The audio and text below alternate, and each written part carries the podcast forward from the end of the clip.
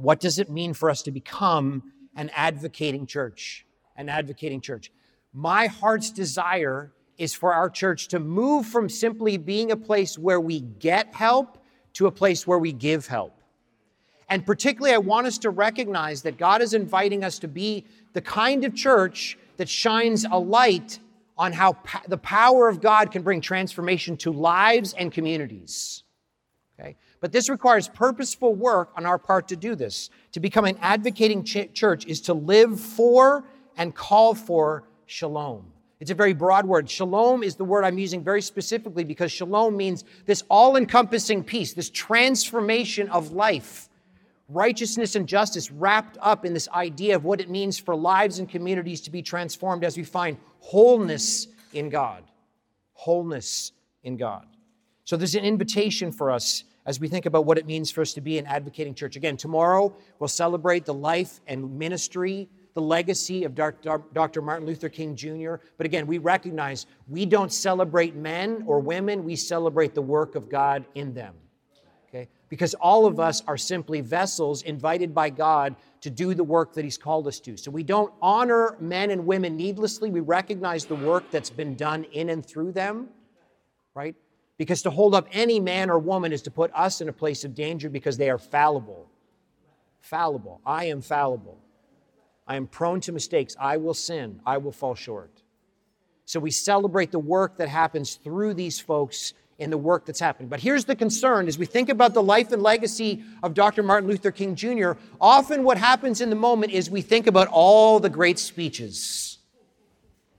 All the great speeches, all the great sermons. And this is not to minimize the great speeches. The I Have a Dream speech, if you have opportunity tomorrow, just sit and rejoice in the wonder that God had put in this man to be able to write such a speech that transformed lives that we enjoy today. The sermons that were recorded that we celebrate in the books that he wrote, yes, all those things, but we often don't think about all the work that went on behind the scenes because Dr. King wanted to ensure that, again, if you know anything about his life, that the church was the central place of transformation in society. The church he was mobilizing the church to be change agents. When those bus boycotts were happening, when those sit ins were happening, he was mobilizing the church to be front and center in those moments to lead to the transformation that needed to happen around segregation and racism in our country. He was inviting the church to be front and center, to be visible change agents in those spaces. It wasn't simply about words, it was about action.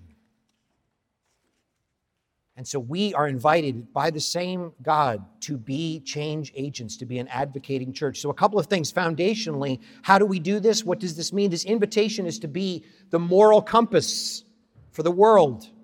Jesus tells us this in Matthew 5 13 to, 13 to um, 16. The text will be up for us. It says, You are the light of the earth. But if salt loses its saltiness, how can it be made salty again? It is no longer good for anything except to be thrown out and trampled underfoot. You are the light of the world. A town built on a hill cannot be hidden. Neither do people light a lamp and put it under a bowl. Instead, they put it on a stand and give it light to everyone in the house. In the same way, let your light shine before others, that they may see your good deeds and glorify your Father in heaven. God is inviting us to be out in the world, demonstrating the light and the power of God standing up for what is right and good because we recognize that the issues that people are facing are keeping them down and out and keeping them down in a way that they can't see a way forward. As Bryan Stevenson has said, powerful book, Just Mercy, has told us the opposite of justice is hopelessness. We have hope to give because we recognize we have a God who promises to finish what he started to finish what he started. To be the moral compass is to recognize that we have the opportunity to shine the light of God, the hope of the world found in forgiveness and strength and love and grace and kindness found in the ministry and the power and the invitation from Jesus. But we have to do that in public spaces.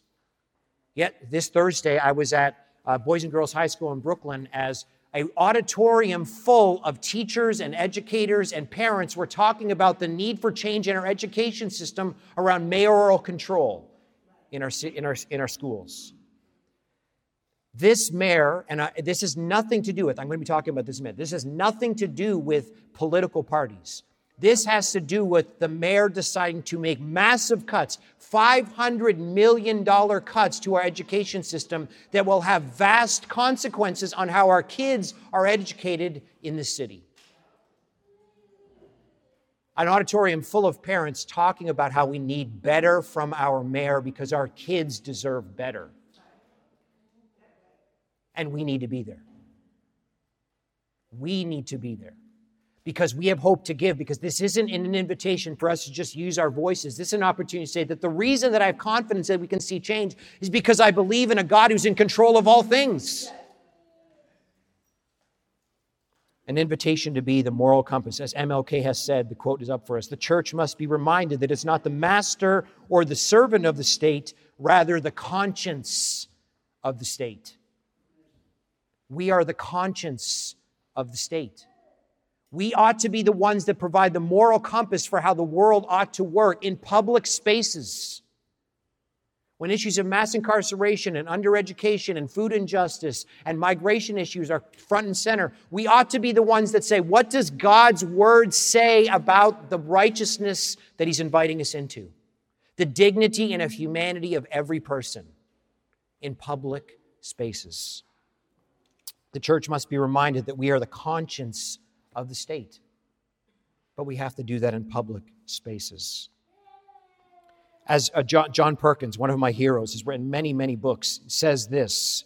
Again, the quote is up for us to give us this is the framework before we get into what how God does this through his church. Perkins says this It's important that the voice of believers be heard in those spaces of power where decisions are being made that will affect the lives changed of those in the inner city. Many decisions are made every day in city halls, governor's mansions, state legislatures, and the United States Congress that will have a tremendous impact on the ministry we are called to do in the neighborhood. We need Christians there to be the voice of those who cannot speak for themselves. We need those voices in those spaces. Because this is, again, why this church is so dear to me is because this is not issues of abstraction.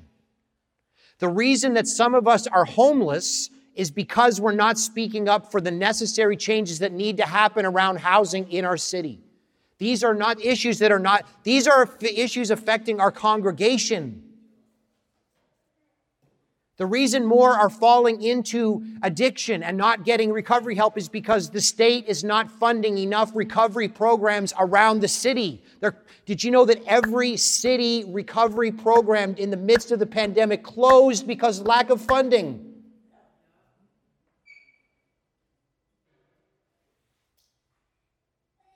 We can't stand by idly because this is affecting our people. But secondly, the beauty of God is this that his kingdom works very differently than man's. Because it's not just an invitation to be the moral compass, it's an invitation to the marginalized. God doesn't work from the top down, he works from the bottom up.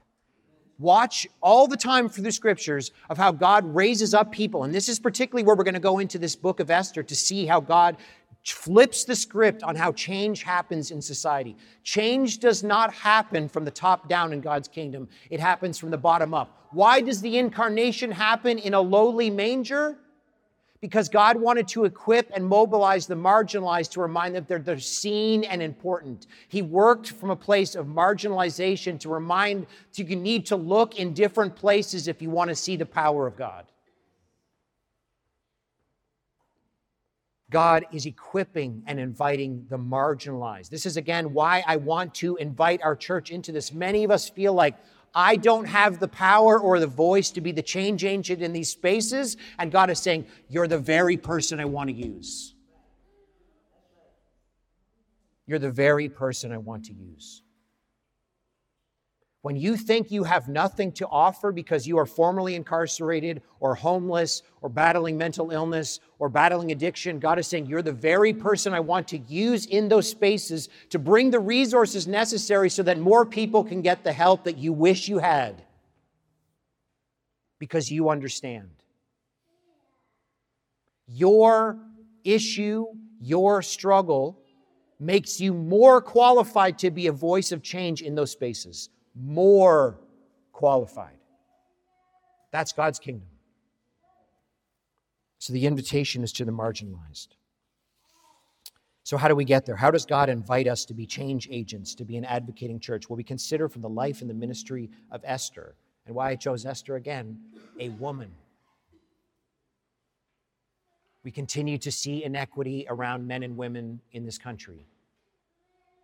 And so we need to recognize that we need to learn from different voices if we recognize the opportunity. So, what does it mean for us to be the advocating church? The first is from the invitation, from the life and ministry of Esther, first we need to be conscious. If I want to be an advocating church, I need to be conscious. Wake up. Be aware.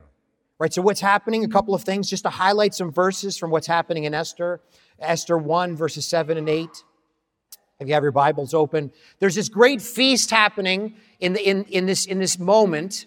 And again, being reminded that the, the Israelites in this moment were the marginalized, they were the left out, they were the exiled, they were the kept down, they were those who were d- degraded and demeaned and left out and, le- and kept down in the society.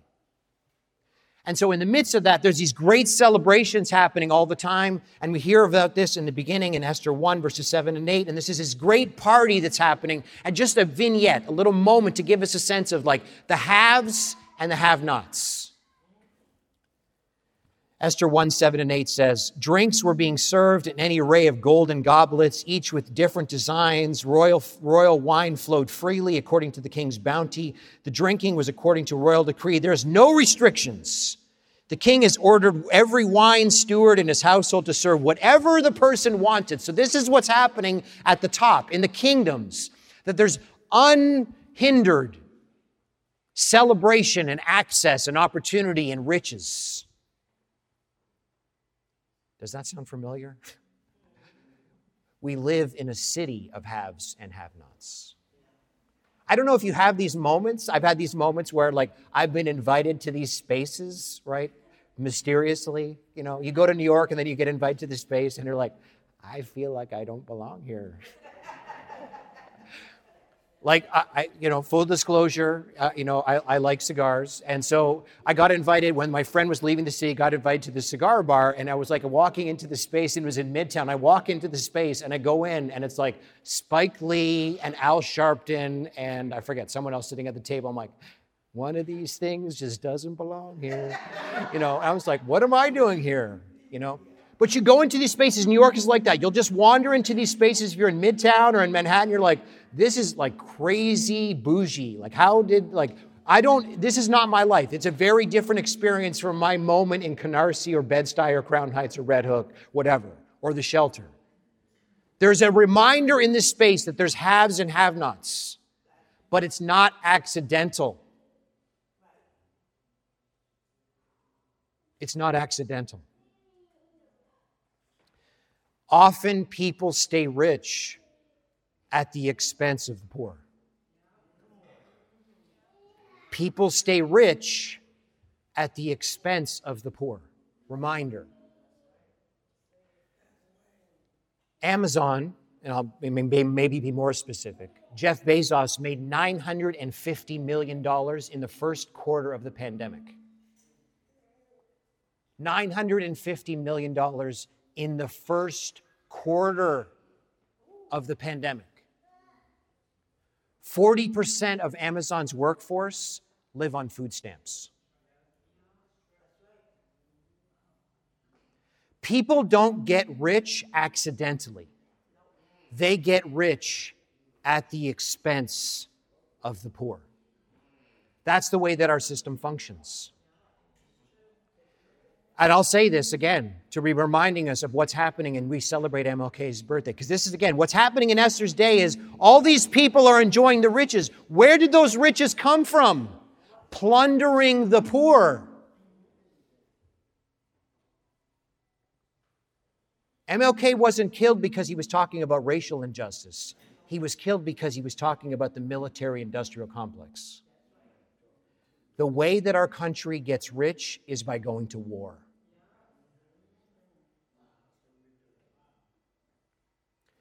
So we have to be reminded, be conscious. Am I conscious of what's going on? Secondly, Esther 122. He sent letters to all the royal princes, to each province in its own script, and each in their ethnic group in its own language, that every man should be master of his own house. Now, again, stop here. There's a difference between God calling the man to be the leader in his home, because that was appropriate, and that was the discussion that God had put through the scriptures. What this was talking about was this reminder that the, that the king was trying to parade his wife in front of everyone so she could put on a performance and show everyone, look how pretty, look how beautiful my wife is. So the reminder again, there was this idea of oppression, and the oppression was women, you're only as useful as you are beautiful. You're only useful as long as you're beautiful. There was an oppression of women that the only thing that mattered in that society was how pretty they were. You're only as useful as your pretty face. Are we conscious that there are systems of oppression, that there are systems that keep people down and out, that keep people ashamed and struggling, recognizing that you're only as useful as your bank account?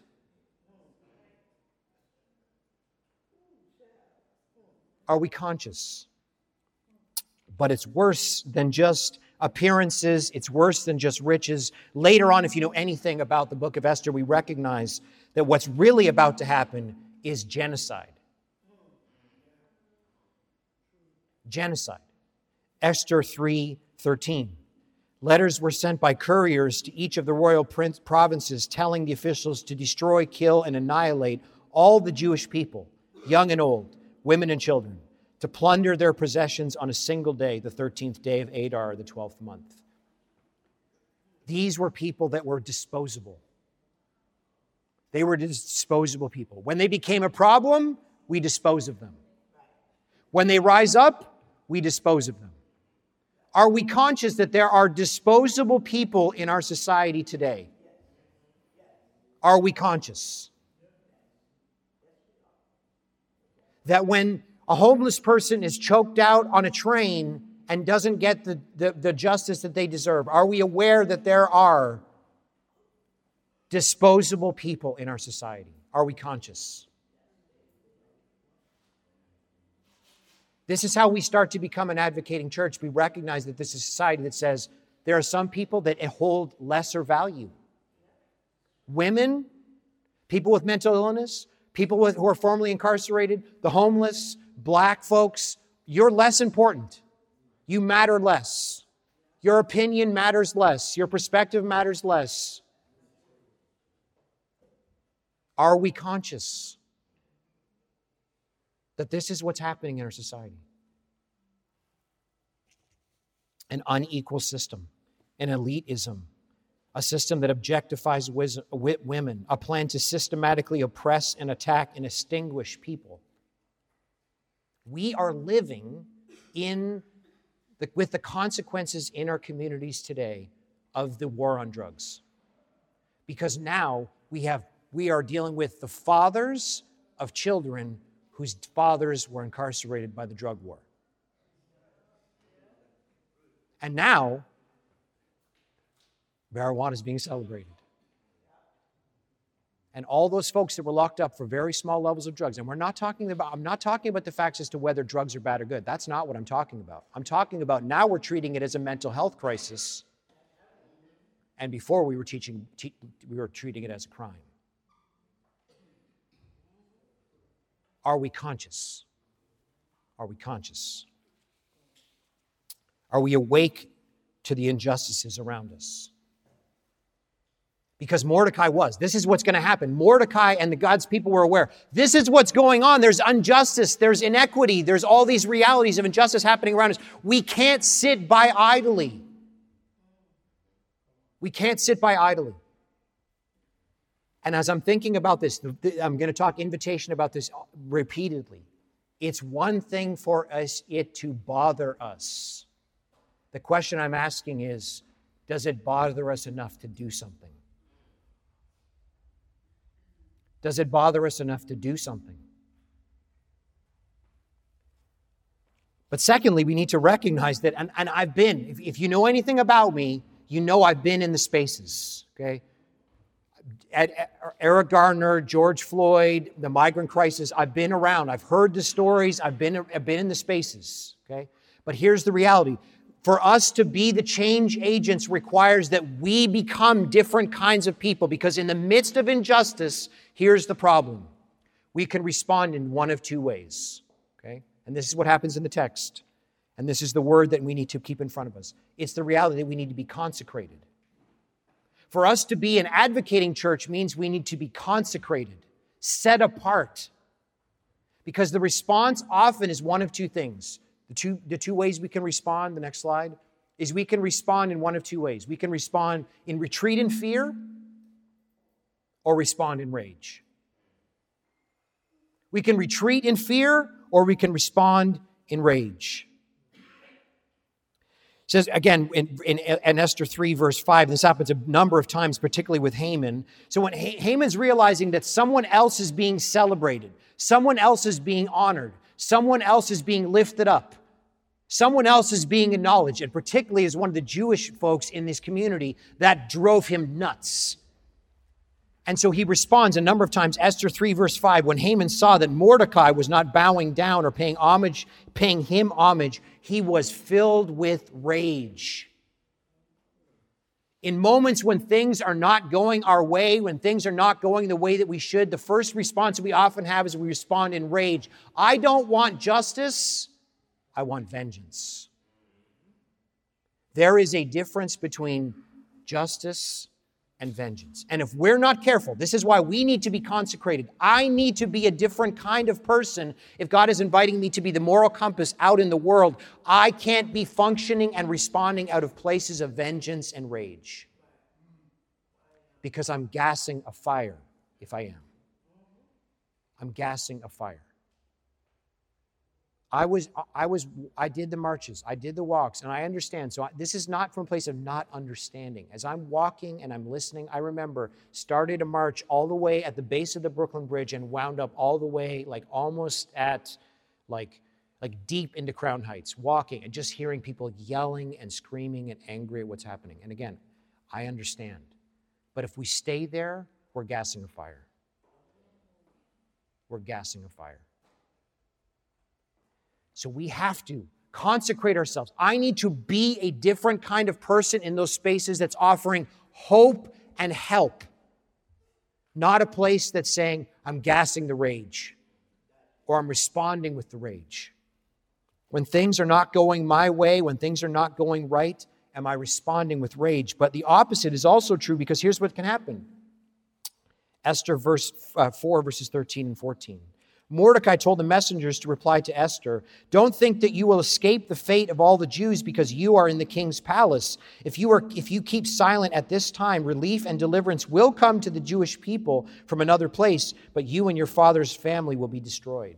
The temptation is when I become aware of the issue, I will retreat because it's too much to handle. It's too much for me to do. I'm too afraid to step into the space because I'll say the wrong thing or do the wrong thing or it won't go as I anticipated or it's too much or I don't have the time or I don't have the strength or it's going to cost me something. So I retreat. I retreat. I retreat. I retreat.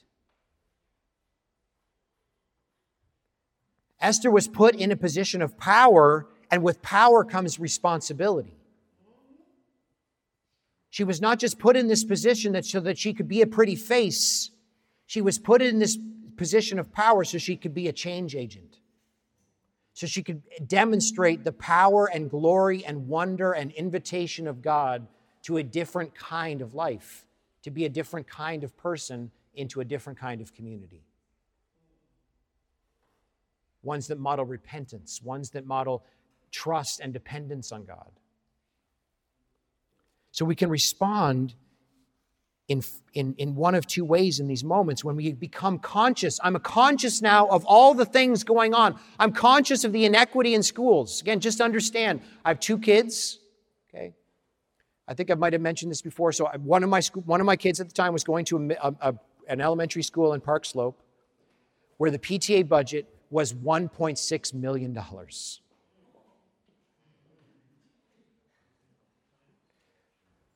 My other daughter was going to a middle school, high school in, on the edge of Red Hook, middle school, high school, where the PTA budget was $25,000. Black and brown kids, largely. Shouldn't surprise you. Black and brown kids having a $25,000 PTA budget and a middle uh, elementary school with a bu- PTA budget of $1.6 million. You understand how in- unequitable that is you understand that that means one school is going to have all sorts of after school programs and all sorts of extra teachers and all sorts of opportunities for those kids. And the other school, full of black and brown middle school and high school kids, are going to be scraping by. But when we become conscious, do I retreat in fear?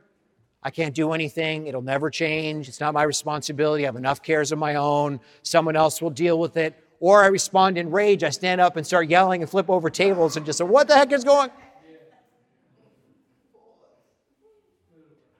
Pump the brakes. What does it look like for me to be consecrated in that moment, in those spaces? Well, we see this Esther 4, verses 15 and 16. In view of the invitation from God for her to step up, what she recognizes is that I need the power and grace and wisdom and direction of God, and we need this. This is not an invitation simply to Esther, but to all of us. Esther 4, verses 15 and 16. Esther sent this reply to Mordecai Go and assemble all the Jews who can be found in Susa and fast for me. Don't eat or drink for three days, night or day. I and my female servants will also fast in the same way. After that, I will go to the king, even if it's against the law. If I perish, I perish. We can step into those difficult spaces with grace and mercy and wisdom and kindness and love when we set ourselves to pursue the face of God. To pursue the face of God. It can't be about functioning out of my feelings in those moments. It has to be functioning out of a faith in God, a trust in God. So I have to ask myself in those moments if I'm going to be part of this change that God is inviting our community into, to be a, an advocating church in spaces where I'm in those spaces calling for change, calling for justice, calling for reform, what needs to change about me so that I can go into that space? Am I anxious? Am I afraid? Am I worried? Am I doubtful? Am I trusting in my own strength? How do I need to consecrate myself to God and say, before I do anything, God, you know what I need to do in going into this space? I need to hear from you. I need to hear from you.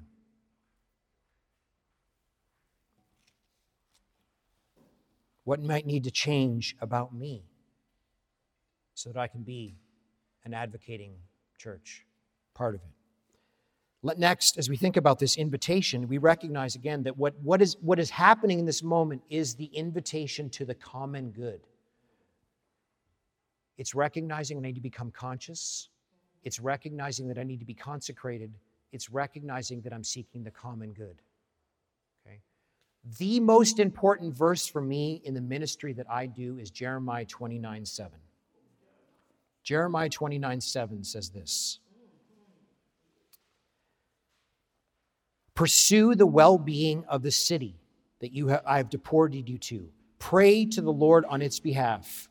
And then God says this For when it thrives, then you thrive.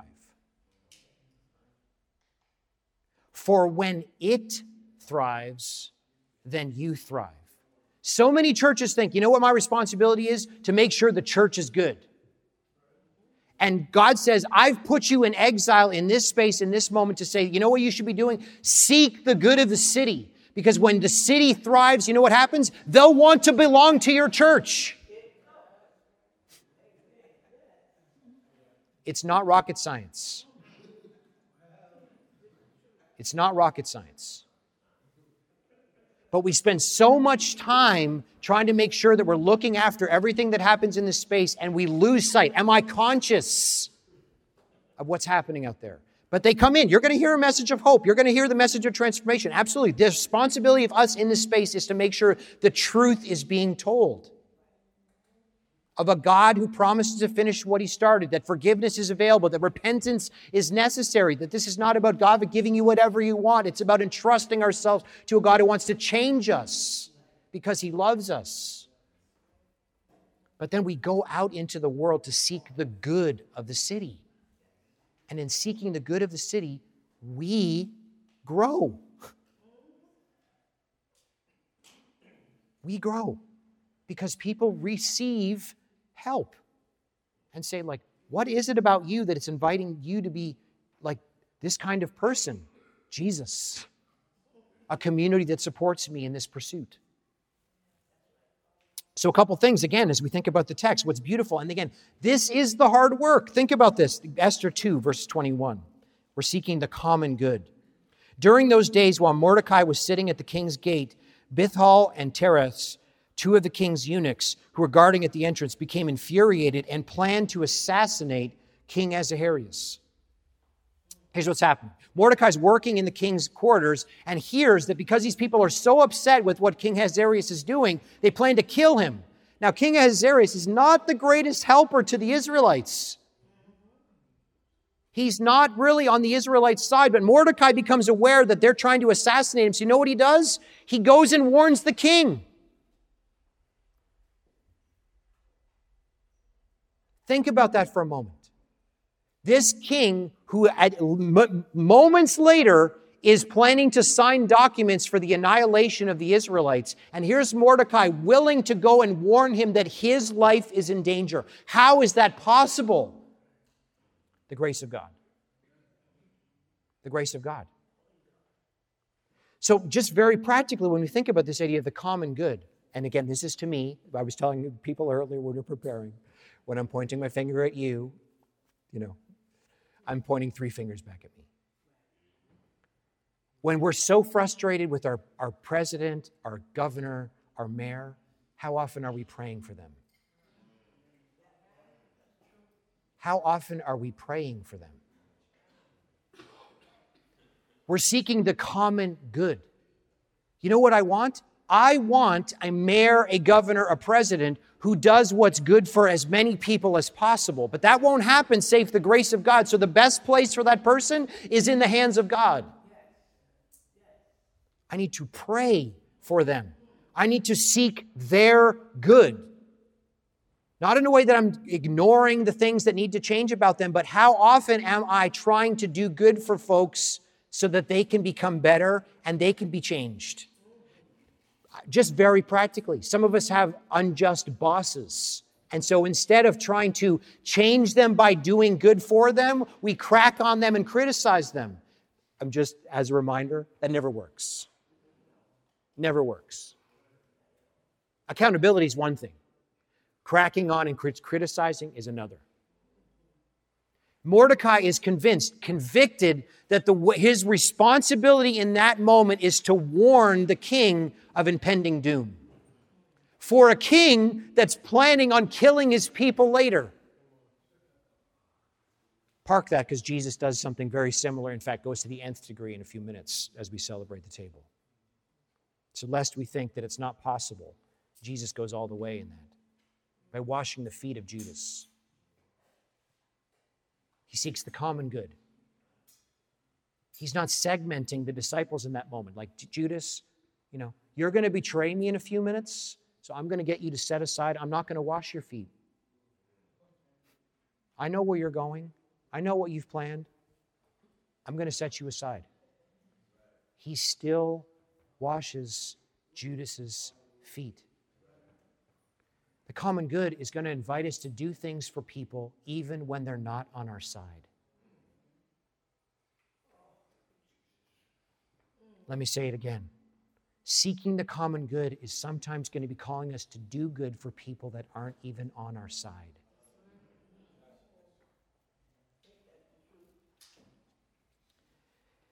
Secondly, the common good requires that I think beyond myself. Esther 4 again, 414. If you keep silent at this time, relief and deliverance will come to the Jewish people from another place. Just side note, look, God is going to bring about justice.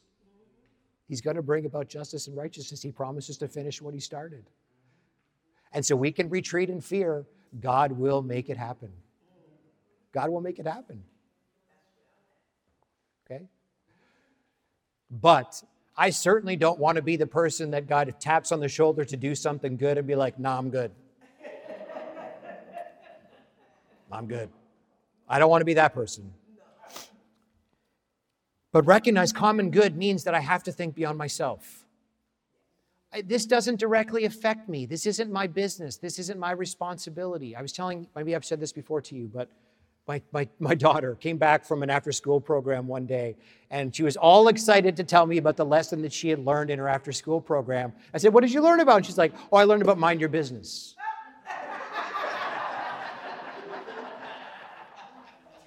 and I'm like, Okay, tell me about mind your business. And she's like, Well, if you see something and something's happening, it's like you just mind your business. I'm like, At the time, I lived above a deli. Now, again, I'm going to preface this is a te- this is like a middle-aged school kid, girl. So again, we have to be thoughtful and mindful of what this how this plays out.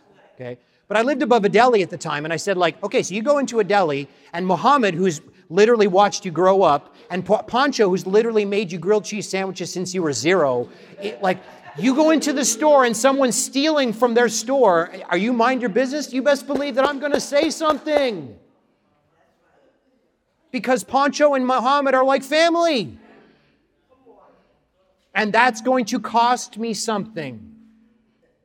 Now, again, I'm not saying that women should go out and throw themselves in harm's way, particularly young kids in those moments. I'm just saying, are we just so concerned with my own safety, my own reputation, my own time, my own needs, at the expense of the common good of seeing what God was inviting me into to be a change agent and thinking about the common good in those moments? Esther certainly was tempted. This is going to cost me something. The common good. For us to be an advocating church, I have to think beyond my own needs. Again, another verse that just always frames how I think about this, this work and my life. Jesus came not to be served, but to serve and to give his life as a ransom for many. Jesus didn't come for him to be glorified. As again, think about that. Philippians 2. Jesus did not come to be glorified. He came to serve and lay his life down the common good. Next, for us to be a church that advocates for the change necessary for the people and the oppressed and the marginalized, we need to call out. There's no way around it. We need to call out. Esther 7, 3 and 4. Queen Esther answered, If I found favor with you, your majesty, and the king is pleased, spare my life. This is my request, and I spare my, and spare my people. This is my desire. For my people and I have been sold to destruction, death, and annihilation. If we have merely been sold as female and male slaves, I would have kept silent. Indeed, the trouble wouldn't be worth burdening the king. There's going to be times when I need to speak up. When I need to speak up. It has gone too far. It has gone on too long. I don't know what the numbers are right now, but again, as a side, it's somewhere in the neighborhood of 50 people have died on Rikers Island in the last calendar year. Some of those people have died because DOC employees have willfully re- re- refused to give people their medication. Rikers Island, if you know anything about our incarceration system in the United in New York specifically, Rikers Island is a place where people are waiting to go to court. 85% of those on Rikers Island have not been convicted of any crime and are dying while they're waiting. There becomes a moment when we say, This can't go on any longer. There becomes a moment, again, just, just you think, and I don't know the numbers in here, I, I have to find it. So this is accountability. This is accountability, okay? I need to find the New York number. So if, if later we talk and I have not done this, accountability. In the height of the pandemic, more people died of drug overdoses in San Francisco than of COVID. In, at the height of the pandemic, more people died of drug overdoses in San Francisco than of COVID. Okay? And again, all sorts of reasons for that, but lack of access, lack of opportunity, lack of resources, right? The church was not stepping, like you could just go on and on about the lack, lack, lack, lack, lack, lack. There's some, becomes a point where like, do you see something happening? This can't keep happening. We can't sit by idly and just pretend that it's not happening, that it's someone else's problem. And again, why I chose the, why I chose the um, recovery thing specifically, okay? Our people are dying.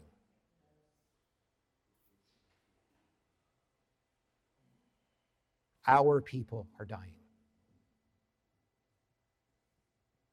We can't sit by and say it's someone else's problem. I need to go to the mayor and this governor and to the people in power and say, we need better. We need resources. We need better. There becomes a moment where we have to call out. But lastly, it's not just a matter of calling out. this is the recognition. I started with this, and I'm coming back to it, and particularly in view of who, our, who we are as a church. Okay, we're called. We're called. This is the beautiful thing. This is what I love about our church so much. That all the things I'm talking about, formerly incarcerated, battling recovery, homelessness, and food insecurity, these are not issues like, I want to know more about this. And this is a beautiful project that I can learn more about. Like, these are things I can learn about. And, like, you know, for like, I can, you know, whatever. This is our church. This is our church. These are the issues that we are facing. And because of that, here's the beauty the way God's kingdom works is you are called to be a part of the change. You are called. Esther 7:14. As as Malach, as Mordecai is inviting Esther in, into this opportunity, he says this to her Who knows? Perhaps you have come to your royal position for such a time as this. Backstory quickly. Esther is an orphan. An orphan. Her mother and father died. Mordecai adopted her. She was an orphan. She was an exile, someone who was on the outskirts of society, someone who was in the part of the marginalized group. She was part of this group that was potentially going to be annihilated. All the check boxes of marginalized, oppressed, left out, kept out, kept down. And, and God, through, through Mordecai, saying, and yet, and yet, maybe you've been called to be the change agent in this space. Maybe you've been called to be the change agent in your shelter. Maybe you've been called to be the change agent in your workplace. Maybe you've been called to be the change agent in the streets. Maybe you've been called to be the change agent, preface, with wisdom and discernment and following the rules, the change agent in your recovery meeting.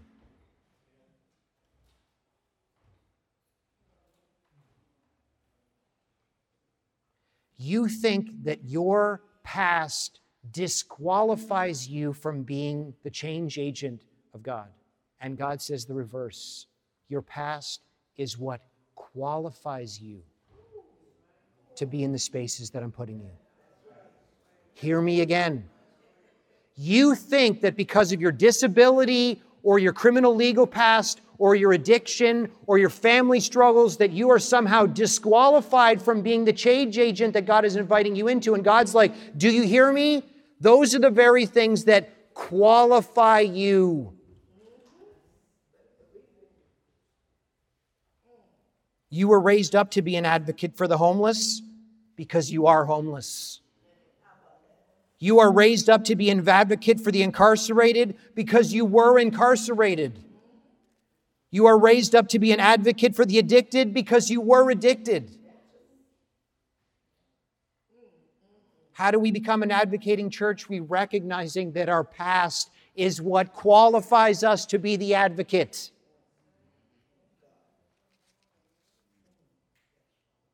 We are advocates from people that have experienced the injustice. That's God's kingdom. An invitation to be advocates because we've experienced the injustice.